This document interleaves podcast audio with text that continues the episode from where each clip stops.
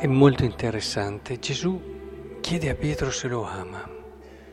Questo chiedere, che sappiamo, non è sempre lo stesso termine che Gesù usa, ma parla anche di amore di amicizia, parla dell'agape, dell'amore che si dona, che si... e infatti anche questo legarlo al pasci, i miei agnelli, indica intimità, profondità, prendersi cura, tutto ciò che tante volte noi...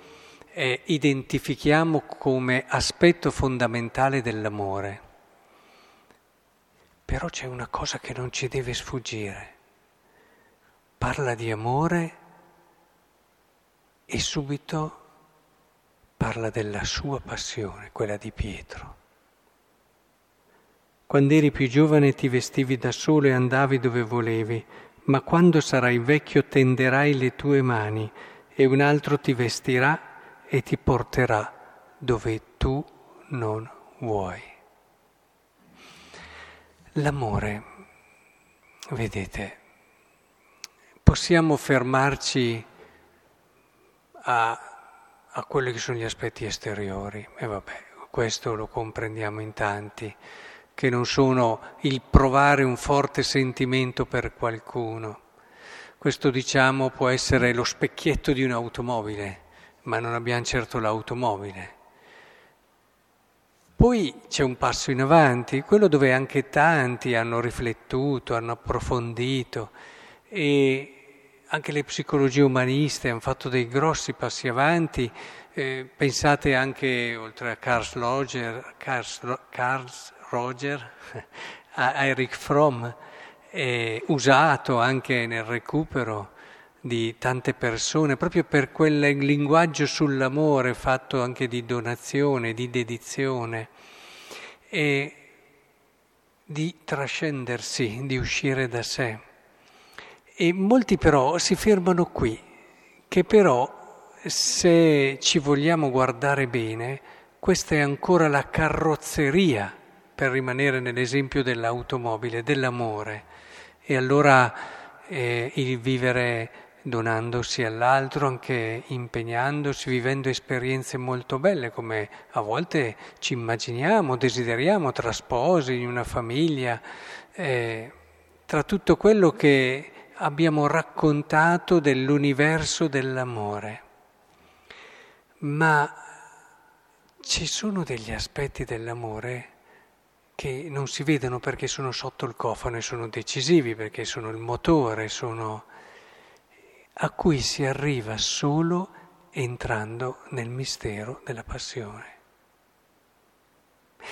di Cristo, che però è anche risurrezione, attendiamo, eh? Però è dopo. Cioè ci sono gli aspetti più belli dell'amore che si possono conoscere e sperimentare solamente quando tu vivi quella che è l'esperienza di Cristo. Se noi volessimo prendere il manuale d'amore più efficace e completo che esista al mondo, questo manuale d'amore è Gesù. E la sua storia, come ce l'hanno donata i Vangeli e come ce la media la Chiesa. Vedete, è lì che capiamo cos'è l'amore. Io non so quanti libri sull'amore abbiate letto, io ne ho letti tantissimi. E si vede come in tanti si fermano a certi aspetti che toccano proprio la vita di tanti, allora ci fermiamo, ci entusiasmano, proprio bello, mi rivedo in questo testo, mi rivedo in questa esperienza.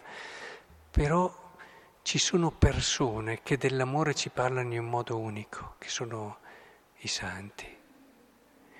Loro hanno aperto, per usare le espressioni di una santa come Santa Teresa d'Avila, hanno aperto stanze Eh, di un castello che poche persone arrivano ad aprire, e hanno colto dell'amore aspetti che sono reali e che ti danno una gioia, una pace, una intensità di vita che quella che è la carrozzeria che insomma in fondo in tanti vivono, anche questo sostenersi a vicenda, questo raccogliersi, questo ascoltarsi, questo accompagnarsi anche nella vecchiaia, questo vivere esperienze uniche anche, penso a, a generare dei figli e vivere per i figli un amore che ti fa sentire una cosa sola con lui e quindi un amore di...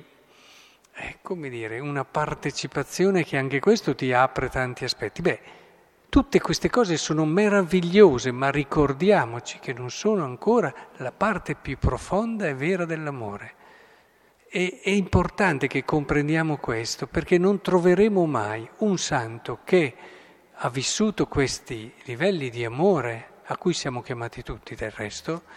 Il problema è che non tutti ci arriviamo, perché ci fermiamo prima, perché soprattutto quando arriviamo lì all'orto degli ulivi preferiamo fare altro e, e, e non riusciamo ad accogliere fino in fondo quella che è l'esigenza dell'amore.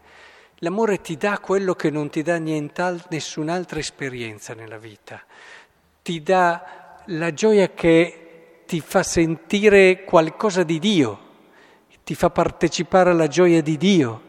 L'amore ti può dare quello appunto che null'altro ti può dare, però bisogna viverlo tutto, bisogna arrivarci fino in fondo e non ci arrivi lì senza prima passare da quello che Gesù ha appena detto a Pietro. Qui abbiamo come un piccolo eh, tracciato sull'amore, trattato sull'amore, possiamo dire anche, che sbriciola Gesù davanti a Pietro. E... È importante allora che comprendiamo questo e soprattutto camminiamo per desiderare questo, perché il cuore dell'uomo è fatto per le cose più belle. Nel momento in cui noi ci accontentiamo, noi cominciamo a rinunciare alla parte più bella della nostra umanità, quel desiderio di pienezza, di bellezza, di totalità e di assoluto. Vorrei davvero che allora affrontassimo, perché è vero che a volte certe figure di santi possono spaventare, ma perché non comprendiamo quello che hanno vissuto a livello bello. Noi subito ci fermiamo e prendiamo alla croce. Beh, vabbè, ma cosa c'è stato dopo? Cosa c'è stato dietro? Non è possibile arrivare a queste dimensioni dell'amore senza passare di lì. Prendiamo eh, questo fuggire invece, questo, provate a pensare a tutta la confusione che c'è oggi, eh, non ti amo più, non provo più niente per te, eh, siamo ancora prima della carrozzeria lì, eh, c'è un aver identificato l'amore con un mio stare bene, con un mio sentirmi bene, con un mio trovare una corrispondenza in quella che si definiva la parte più intima di me, ma è ancora molto superficiale.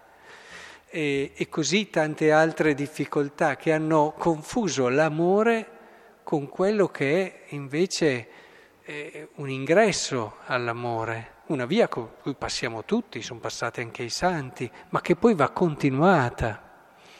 Lasciate davvero che il Signore vi guidi, abbiate fiducia, prendete Gesù come vostro modello d'amore.